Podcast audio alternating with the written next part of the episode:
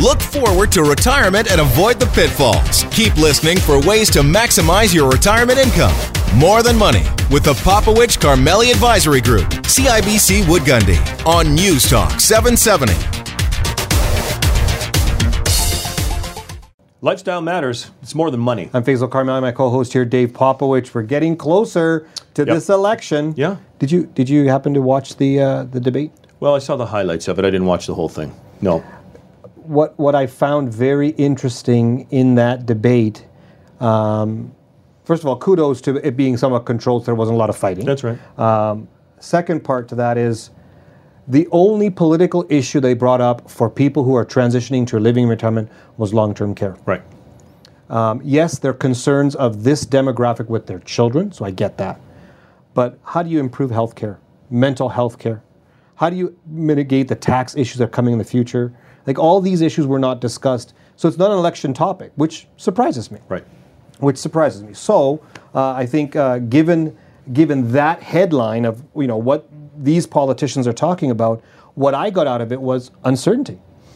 Well, yeah, it's, it's an interesting word you use because, I mean, this is topical and it is top of mind for most people. But listen, there's a ton of other uncertainty, right? It's not just around what tax laws might look like and our political future might look like, but we're moving into September, Oh yeah, right? So, September, from a market perspective, historically, if you look at the data, is often the toughest, uh, the toughest market Yep. conditions, right? Yep. You got uncertainty there.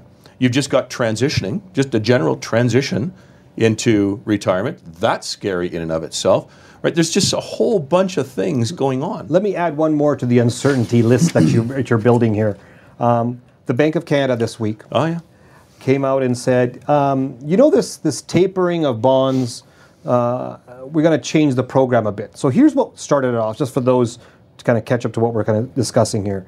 The Bank of Canada, along with other central bankers, basically stimulated the economy in two ways. One, they were purchasing bonds in the bond market so they can release more capital cash in the in the economy so it becomes more liquid fluid faster and the, and, the plummet- and keep rates down, and they can that have was the some second thing. Yeah. That was the second Yeah. thing. They, they lowered interest Yeah. rates. So what they can do is lower short-term interest rates, play with the bond market, Right. give more stimulus or, or a boost to the economy.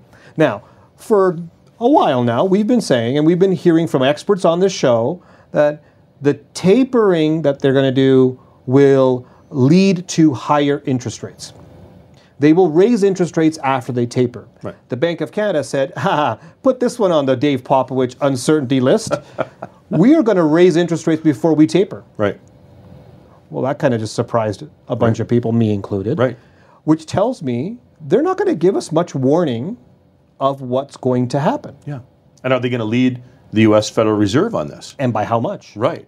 What effect will that have on the currency markets? Right. So think of currency impact, think of fixed income impact, think of equities impact, think of real estate impact, think of the economy um, and people who are borrowing money. Like these are all impacts or uncertainty. Uncertainties. And this is where I think having a proper strategy in place f- that look at those risks and have plans for those risks. Well, the other thing, Faisal, is it's dynamic too, right? So, so the un- these uncertainties could be different uncertainties a month from now, right? So, so maybe the Bank of Canada changes its language again. Who knows? But the point is that that there's ranges that we have to, like you have to. We always talk about best case, uh, worst case, and base case scenarios that you've got to continue to have in order to be able to navigate this. You things change too much, right? It's too dynamic and fluid a situation to think that as of today, we know the playbook. As of today, we have a base case, right? And then we understand that there is uncertainty that can be introduced, not just at a macro level, but on a, on a personal level for people as well. And you've got to be, the strategy has to be fluid enough to be able to adapt to those things. Yeah, right? and I think, well, one of the, one of the listeners of the show called me up this week and was saying, you know, you guys talk about these investment pillars, these Mm-hmm. five pillars you have. Faisal, I'm I'm all in the stock market. Right. There's no need to have bonds. There's no need to have Right. alternatives. I'm all in the stock market. I'm doing very well. Have been for a while now. Yep. And I go, what if something goes wrong? and he literally froze. He didn't have an answer of what he would do Mm-hmm. in the worst case scenario. If things get better than they are right now, his his portfolio is going to do well. Yep. And if he's if it's doing what it's doing now, it's doing pretty good. Right. But what if something goes wrong? And he didn't have a response for that. I go, so let's let's think of some of the risks that are out there. So this whole Delta variant, COVID, vaccination issue, could that cause a problem to your portfolio? He's like, yeah. What about taxes and the new political agenda that's going around globally? Yep. Interest rates going up. What other things that are you thinking about that's happening? I go, what's your plan? Right. And he looked at me and said, I just hope it doesn't happen. Yeah. Hope's not a strategy. We've discussed that. Right. And so this is when people look at a portfolio and say, well, why do we have those terrible bonds that aren't making any money? Or why do you have in our portfolio an alternative investment that's designed to protect against inflation? It's not making any money right now. Yeah. The market's making money. Put your Yeah. money there. Equities. Yeah. It's the what if, it's the uncertainty. So the, the more you see the economy growing faster and faster, you can definitely put more money in equities. But you have to be humble enough to know that things could go wrong. And how do you protect the downside? Yeah, and so I don't even object to the idea that he's all equity. I, what what the, the problem, the concern when I when I heard about that conversation was that there is no answer to what if. What if something happens? Correct. Right. Listen, you can be all equities if you're whatever, if you if that's what you want to do. But you got to understand what you're going to do if equities decide to tumble because you know we get a taper tantrum again and they fall by 20 or 30 percent like the fourth quarter of 2018. when Happens people like don't Dave, when people don't have an understanding of the worst case scenario Right. or their understanding of what the risks are out there Right. then you can't predict what the downside risk to your your money is Right. and then that's the shock Right. And so we, we talk about this, you and I, and you call me the, the chicken on the team. And uh, it's true because I'm just older and more beat up than you are, and you're a lot prettier than I am, and all those things, all those reasons why I'm a chicken. But the fact of the matter is, if you look at how uh, institutional money is run, big money, pensions, those kinds of things, those organizations work to a risk level. They decide collectively on what level of risk they're prepared to take first first. They design then the the the, um, the portfolio around that risk level, and they look for ways to best maximize return given the risk they're prepared to take on. Right um, now, again, I don't begrudge anybody that says I'm a hundred percent equity person. Okay, what risk level? Within equities, there's lots of different kinds of equities, right? So we always forget about the risk side, right? Particularly when things are good. Yeah. And that's why we always say, huh, are you being set up right now for some pain in the future?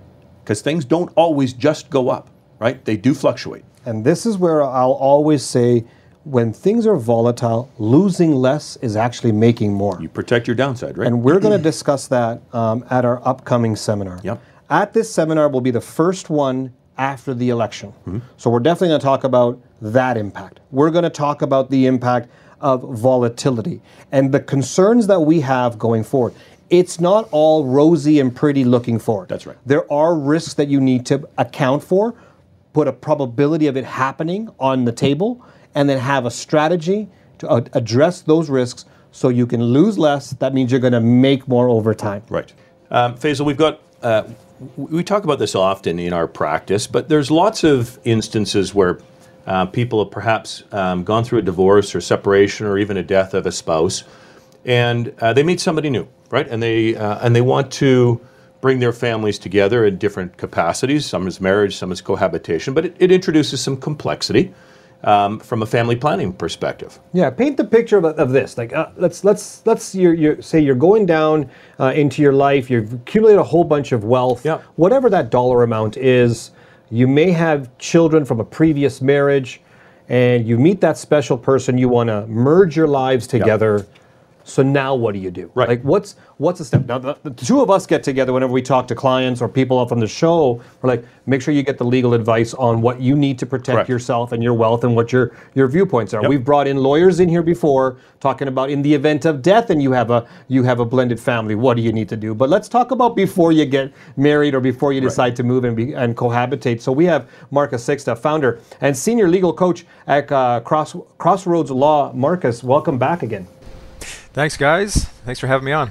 So you heard the tee up that I kind of gave you in regards to what the concerns are from many of our viewers and listeners of the show. Uh, they're they're going to be entering in, or they've already entered into relationships. Uh, they are concerned that they've accumulated a bunch of wealth, and in the event of a breakdown of the relationship, do I lose half? Do I have to, you know, provide support? All these concerns. And Alberta law is a very unique law when we look at these types of issues. And so we'd love to have your your viewpoints. Let's start off when it comes to the general overview of prenups, cohabitation agreements. How do they work in Alberta?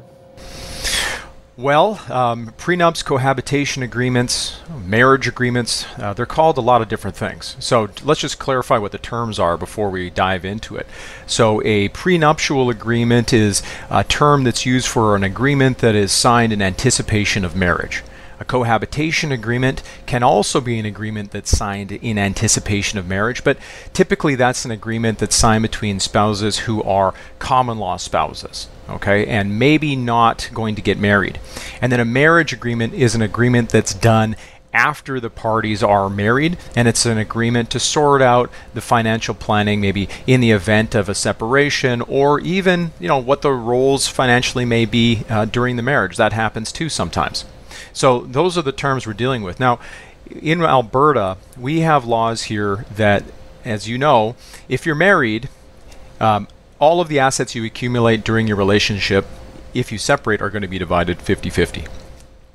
Starting January 1st, 2020, the law was expanded to include common law couples as well.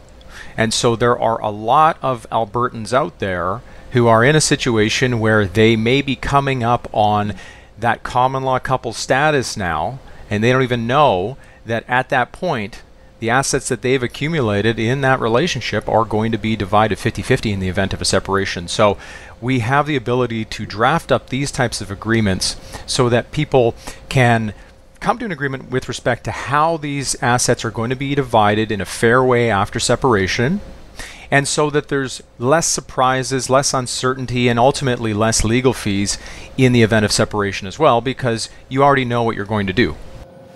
Okay, and Marcus, just to be clear, those changes in January 2020, um, what they did is expand the the rights of a common law partner, correct? And dower rights, so property rights, and so on and so forth. There could be some big surprises for people there, correct? Correct. So if you are in a relationship with somebody, um, and in Alberta, it's it's a little confusing because we have we call it common law couples, right? Common law spouses, but the the term common law spouses really isn't out there in our laws. Um, this all falls under the Adult Interdependent Relationship Act, and people who reside together in a relationship of interdependence for three years become adult interdependent partners, and adult interdependent partners then have these property rights against the properties that were accumulated or the assets that were accumulated during that relationship in the event of a separation.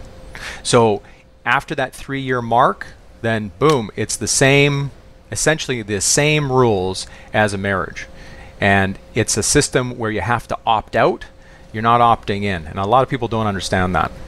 So this is where I think the confusion comes into play. Mm-hmm. So Marcus, there are there are people that are going to be either surprised with this ruling or this law. There are people who have thought about this and say, okay, we're going to mark a line in the sand and we're going to say, okay, as of let's pick a date today. Uh, going forward, we are now officially married or uh, common law spouses. So from this day forward, whatever we have, if we have a, a breakdown in our relationship, it's 50 50 of the growth of the assets.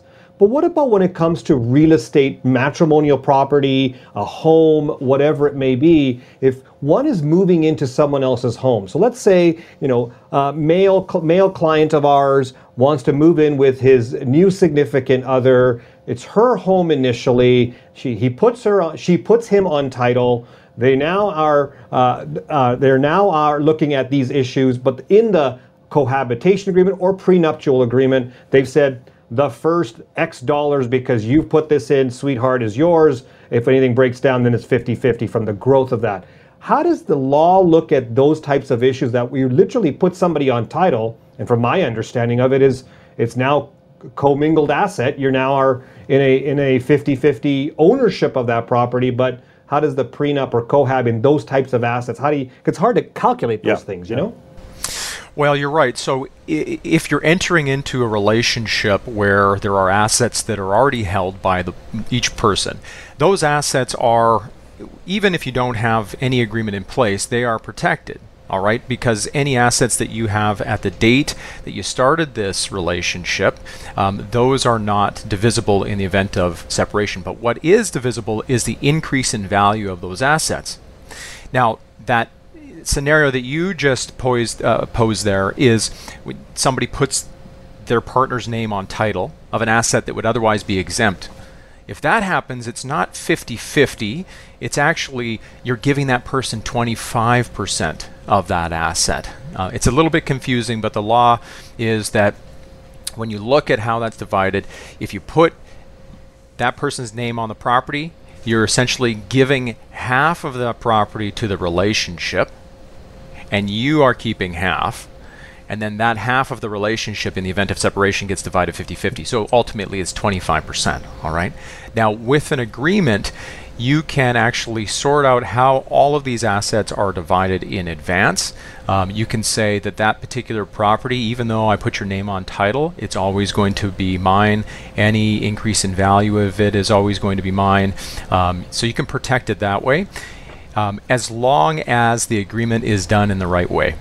Okay, so that's what we want to talk about is what's the right way? How mm-hmm. do we let's talk about that situation before we head to commercial break. We got about a minute left, Marcus. So let's give our, our listeners and viewers the tips on what has to be done to, to be to make it the right way.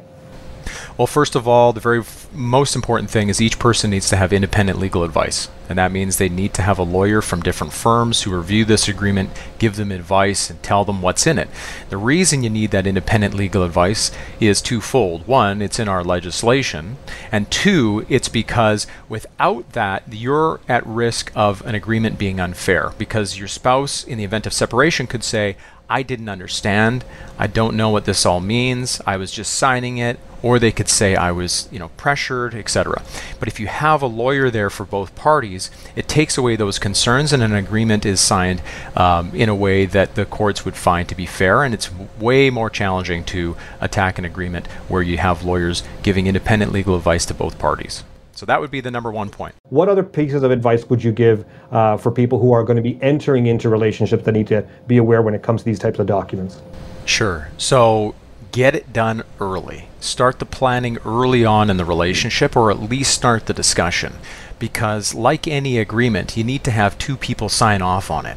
And I can tell you, I've had cases where you have people that have been together for two and a half years, and then all of a sudden somebody thrusts an agreement in front of someone. And it's not pretty right? The, you get a lot of emotion that may come up. You know, I didn't expect this. What is this? What do you mean I have to sign this now? And that turmoil can create a lot of difficulty in terms of negotiating an agreement like this. Right? So, if you get it done early in terms of setting the expectations right at the outset and being very open and honest with your partner about what you know each of you would like to do in the event of separation that really helps because otherwise you may not get an agreement done and then you're faced with the situation which I've seen before where people are coming mm-hmm. up on that 3 year mark and they're going you know my partner won't sign this agreement what do I do do I have to separate Right? So that's another key point is start the discussion really early in the relationship um, so that there's no surprises down the road. Marcus, another the, key aspect. Sorry, Marcus. One of the key problems that I see with people getting together in relationships is full disclosure of what you actually own, transparency right. of assets and so forth. This might be your next point. How well, how does that process work? I think you need to be put all your cards on the table and show everything so there's no misunderstandings or so forth. I'm just in that viewpoint. Marcus, what's what, what are your thoughts in regards to that? And then how do you prepare for that transparency conversation? Well, you'd be a wise judge because that's exactly what the Supreme Court of Canada says. All right, so this matter came before the Supreme Court of Canada before, and the Supreme Court said you need to have that full disclosure happening. If there's not full disclosure, that can create unfairness because one person can say, I didn't know what I was signing. I really didn't have any idea that, for example, he was worth $20 million. You know, I thought maybe he was worth a couple million. If I knew he was worth 20 million, this agreement either wouldn't have been signed or I would have negotiated more in the agreement yeah. itself. And so you do have to disclose your assets. Now, how far does that disclosure go and what is the process? Really, again, this goes back to coming to an agreement that both parties are willing to sign. Most of the time, um, in these agreements, what we do is we attach a schedule at the end of the agreement that outlines the assets and debts of both parties. All right, and we include the bank account information. We include the, like all the businesses. We include all of that information so everybody sees it, and then we have a value as well. And then everybody knows what's on the table. Um, you can go further than that, though. Sometimes in agreements, especially where there's a lot of assets or there may be uh, businesses involved, one person may say, Well, I don't really understand that, and I don't really see how that business could be valued at that amount. And in that case, we may bring in an evaluator to take a look at the business. Um, we may actually um, provide more documentation, physical documents to a person uh, so that they can review everything before they sign it. I mean, bottom line, um, that's what needs to happen. You need to have an agreement that each person is willing to sign, and we know that you need to provide that disclosure. And Marcus, just to take that a step further, because the the point of contention I often see or hear is one uh, or the other party. Let's just pick a business because that could be a significant asset that they have built prior to the relationship. To what extent does Alberta law permit you in that agreement to exempt certain assets to say you have no claim against whatever it is, XYZ asset, even though you provided full disclosure and all of those things? Or does the law have a mechanism to do that? Well, if you uh, if you put it in an agreement, um, the law says that you can separate something out. All right, uh, the court will enforce agreements on property where someone where, where the parties are agreeing that this business may be totally exempt. That's that's fine. You can do that. Um, but again, there needs to be full disclosure. There needs to be independent legal advice in order for you to do that. And of course, there can't be any oppression or pressure. Um, there can't be any coercion. There can't be any abuse. If any of that is happening, then it can be unconscionable because that person may not be signing that under their own free will. But you can. Okay, that, that's interesting to know. That's often a point of confusion for people. One of the questions I've received from one of our clients is that their children, they're adults, Yep. uh, they're going into a second relationship. Right. So there's, their child is going to a second marriage. They're bringing in children into that new relationship from a previous marriage. And the concerns are on the future growth in the event and all on the assets. How do you figure out, not only from a a, a relationship perspective, but from an estate planning perspective, how do you protect both? This is where the question comes into, Marcus, is that some people believe that the estate law is in sometimes opposite or in uh, in disagreement Conflict, with family law. Yeah. And because in our understanding is that a state law is if you have a mar- married spouse, you're supposed to treat that person the same and in divorce or in matrimonial breakdown as in, in death. That's the understanding that we have. Kind of give us some insight on those types of blended family where it's either be one-sided, one person has minor children, or both have minor children. They want to provide for them in the event of a breakdown. Can you put those types of things in a prenup, or is it completely a different a different ballgame when it comes to uh, estate law and family law being combined at the same time? Well, certainly you can, uh, with respect to prenuptial agreements, you can have, and I'll just focus on the children part because that is something that comes up a lot. So there are some pitfalls there because in these prenuptial agreements, you cannot put any provisions in there with respect to children except for maybe one. And so you can't say, um, child support is going to be set at X amount in the event of separation. You can't do that because child support is the right of the child. It's always reviewable. The court will not enforce an award or a um, uh, an agreement that limits child support. Okay, so the child always has a right to that child support. And two, the parenting like sometimes you see agreements where people want to say okay in the event of separation you know we're going to restrict the access to the children. You can't even do that even in a blended family because um, again parenting is based on the best interest of the child and the best interest can shift and change over time. And what may be in the best interest at the start of a relationship may be totally different 10 years or 15 years down the road. And so eh, you know these agreements they can't they can't take those aspects and lock them in those aspects are always liquid and if you're in a situation where you've got a blended family you may have each person becoming a step parent. And as a step parent, that person may have some rights in terms of child support and may also have some rights in terms of access to the child. Um, so that's something you need to watch out for. Now, that's the part where I said maybe one, maybe there's one piece that you can actually include, and that is where you say, in the event of separation, neither one of us is going to be considered to be a step parent. All right. And you put that in there in order to limit the liability around the child support because if you're not a step parent, there's no claim. But if you're a step parent, you can actually actually be liable for child support in the event of a separation in a blended family. Um, so that is a tricky issue. Um, quite often, it's something that's reviewable, um, and quite often, it's something that's not upheld uh, in terms of that provision in these agreements because the court is able to look past that and say, well, what really happened during this relationship? Did they indeed proceed in that way where neither person was going to be a step parent? Or did that person provide discipline, guidance to the child? Did the child call that person mom or dad? You know, were they in fact acting as a step parent? And if so, it's likely they're going to be found to be a step parent. And if that's the case, then there could be a child support liability. But child support always should be claimed against the biological parent first before going to the step parent. Okay, if there, uh, that's a, a, solid 20 minutes of there is complexity, and so Marcus, thank you for that. And um, I think that it is apparent that if you're getting into a blended situation, that you should be upfront and honest about these conversations and engage them early because you want to make sure that the family, everybody is protected in the event of a separation. The easiest time to do this is right up front when everybody's happy and you can have these conversations. So, Marcus, we want to thank you very much for your input. Uh, if anybody needs to reach out to you uh, that sees this, has some complexity, has some concerns, how can they reach you? Well, you can contact us at crossroadslaw.ca and you can also contact us at coachmycase.ca for legal coaching. Fantastic. And as always, you can reach out to Faisal or myself and we can get you in, in touch with Marcus uh, as need be. You've had some interesting, well, we both had interesting conversations this week. We're kind of around the topic of um, family planning and estate planning and legacy planning, as we call it, the health legacy bucket, health. As yeah. you age, Yeah.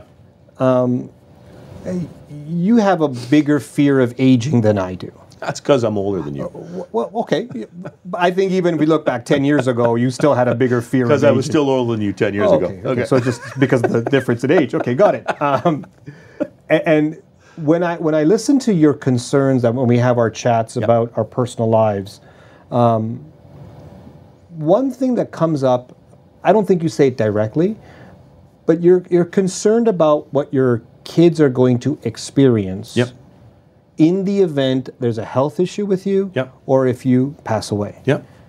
So you, you talked about before the break about a burden. Right. What are what are some of the concerns you have about that word burden when it comes to your children? Yeah, good question. So they're broad and they're numerous, um, and it's about the. You know, you think about if anything were to happen to me, what I- what I think about is that what I went through with my parents, and um, what was required to get through that. But it's what's required to get through that phase at the time when you're under pressure and stress because something good has not happened Yeah. right? And so this notion of a burden for me is really around taking care of the business around the potential health issues that you might face and what, what care and support you might have. Um, again, I can, I can point to a personal example where I watched uh, some of my cousins go through a very, very slow, long aging process with my uncle. And it was, it was entirely disruptive to the family's life. So at the time that my cousins were trying to raise children, okay, and those children had needs, and they, as a couple, had needs, there was a disproportionate amount of time spent taking care of their aging father. And I don't want that for my kids, right? So that's a similar tone that I had the entire week with clients Yeah. when I'm talking about their health and legacy, legacy, buckets. yeah. I don't want to be a burden on my children. Right. From one experience of what they experienced with their parents. Right. Okay, so our clients' parents. Um, and what they're seeing out there right now because of this pandemic. Yeah. Long term care facilities, home care, um, all the issues that come up. Now, The the the, the topic that we ta- discussed on this so far has been the conversation of burden. And most people think about burden from a financial perspective. Right. Right. I want to leave enough money or I want to have enough for long-term care so I'm not a burden on my family so that they have to pay out of pocket or feel that they need to pay out of pocket. I understand that. But there are other burdens. Yep. Let me give you some ideas of what came up in my conversations. Um, Faisal, should I should should I um, get cremated or buried? Right. Oh, oh, what? Yeah. Okay, I'm not the one to answer that question. That's Right. a family conversation. Yes. That's on your beliefs and views. Where should I get buried If you're going to be buried, right? if you're going to be buried? Right. Even if you're going to be cremated, where am I going to put the uh, the, the plaque? Yep. Or do you have a plaque? Right. So that's and I don't want that to be a bunch of conversation amongst my children and they're debating and arguing Right. on that. Okay, so that's a burden in that sense. Right. What about the burden when it comes to understanding where everything is? I'll tell you, if I walked into my dad's house, God forbid something happened to him where he he he can't take care of himself mm-hmm. or he passed away, and I have to go through his filing process. now, Papa Karmali is one of the most anal men I know when it comes to his filing process. He's got files amongst files going back to probably 1975 for me to go through all that stuff to find what we need would be a challenging task. Yeah. So because he's my dad and I can tell him this, I can say, Dad, these are the things I need you in, the, in one location so it's easy for me to grab, and everything else will sort out later. Where do you put all this stuff? We're talking will, power of attorney, personal directive, um, title to the property, passwords to everything online. Yeah. Like, can you imagine having that burden on your ch- child to figure out what your passwords are to your any of your accounts? They won't find it. Right. You won't get it, and you'll lose things. And it could be pictures and valuable stuff like that, right? Sentimental stuff. Again, went through this with my with when my dad passed. Right. It was difficult to do uh, all of those things. And again, you're under you're in you're in a stressful situation. You just lost a parent. Yeah. Right. So the devil's in the details. The devil, you and I know this, right? And it's it's the if you don't want to be a burden, let's take financial out because um, a lot of the burden comes from exactly what you're discussing, right? It's how, how do I how do I gather all this information just to get through all of that? I, had I had three different legacy meetings this this past week, and we were talking about similar things, and we were talking about um, we didn't use the, the, the word the burden, right? But all of the detail was about making sure that there's a family conversation been had and it's properly documented. It doesn't even have to be specific to uh, handcuffing them in a will or power of attorney or personal directive, but it's it's a memorandum of understanding, leaving notes, Yeah. right? Having the conversations in advance. And you and I, you we can tell you story after story. I think about instances where you have families that have a, a dynamic that's a that's open, where you can have conversations in your lifetime about what you'd like to see happen. Here's what I find um, challenging for anybody who's going through this from a planning, being proactive. Yes. Where do you go? Right. You do your legal documents with the lawyer. Right. You do your tax documents and your tax situation with your accountant. You then talk to your financial guy or gal, and, and they'll give you the, the financial side of it. Yeah. But what about all these little things that we say are important to prevent the burden? Right. Who do you go to? Right. Who's your Who's your quarterback? Right, and it takes time. So, so you you'll remember this situation. We got together. Um, I offered to lead a, a family planning session for a farm family. Yep. And there were uh, one, two, uh, three generations involved in that, uh, and only only one of the family members was going to be involved in the farm. This is a complex situation. We uh, we just probably wrapped up on that two years later Look at that. A number of conversations, right? And now that's just grandparents. There's still now the uh, grandson who's going to be taking over. What are they going to be doing so that we don't end up in this kind of a situation again, right? So it's actually complex, but it's a heck of a lot easier to have those conversations up front. Right. Or well documented so that literally anybody can pull it out and go, ah, this is what I have to do. Right. You may not be comfortable telling your adult children your situation today. Correct. For whatever reason it may be. But then the what if could happen. How do you prepare for that? Document it, keep it in a safe place, let people know where that is. So little things like that. Even as you age, What are the things you're thinking about? Right. Is this your home you're going to stay in for the rest of it? Is that a, a guaranteed decision? Yeah. As you age, okay, you don't understand this, but us short people have a tough time because we're shrinking when we're already short as we age. So thinking about, hang on, how does my kitchen look? Well, I have to lower the cabinets. Right. Right? What about the, the, the, the retrofitting of your home? That's right. Think about those things. It's not only a financial conversation, it's a change. Right, right. And do it over time. Like nobody wants to sit. You can't do it in one meeting. Yeah. You can't have a. This is a conversation that it's a process, right? Correct. And, and it's so if you don't want to be a burden, there's lots of things you can do. There's lots of details that you can put in place, take care of, and communicate to the right people, right? And and it doesn't have to be all the details if you're uncomfortable sharing financial details with a family, but but directionally you can tell people what your wishes are. Yeah. And that reduces the stress. It reduces the stress when you're in a hospital bed and somebody has to make a decision on your behalf about what Faisal would want. Correct. Right? Um, and so that, that that's the message today, I think, is Yeah. How do you prevent from being a burden? It's first of uh, transparency with with your your beneficiaries. Right. If you're not comfortable giving that information up front, it's documentation. Right. I say do both, do both. only if you can. Yep. Right. The least thing that you could do is document, document, document. That's right. Keep all those documents in line. Have it put in a safe place. Make sure that whoever's the beneficiary or executor or agent for your power of attorney and personal directive has access to that place. Yeah. You know how many people have safety deposit boxes Yep. that don't have their their agent or executor available to use that? Do you know how hard it is to get in a safety deposit box if you don't own it? Yeah.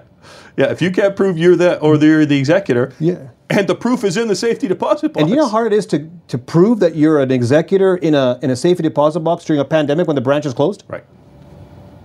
Like these things we have to think about. That's right. And that's the part of the planning that we want to go. And so planning is important. Planning, yep. Structure, discipline, and the approach to bulletproof your retirement. This is one topic is the burden. The other one is how do you get your financial house in order as you transition to retirement so you can bulletproof that, confirm that lifestyle, live the life you want. We're going to talk about that on Tuesday, September 21st, 7 p.m., live online. You need to register, so go to morethanmoneyradio.com. Terrific. We look forward to seeing you then on behalf of Faisal and myself. Dave, thanks for tuning in to another edition of More Than Money. We look forward to chatting with you next week. David Popovich and Faisal Karmali are portfolio managers and investment advisors with CIBC Wood Gundy in Calgary. The views of David Popovich and Faisal Karmali do not necessarily reflect those of CIBC World Markets Inc. Clients are advised to seek advice regarding their particular circumstances from their personal tax and legal advisors. If you are currently a CIBC Wood Gundy client, please contact your investment advisor. CIBC Wood Gundy is a division of CIBC World Markets Inc., a subsidiary of CIBC and a member of the Canadian Investor Protection Fund and Investment Industry Regulatory Organization of Canada.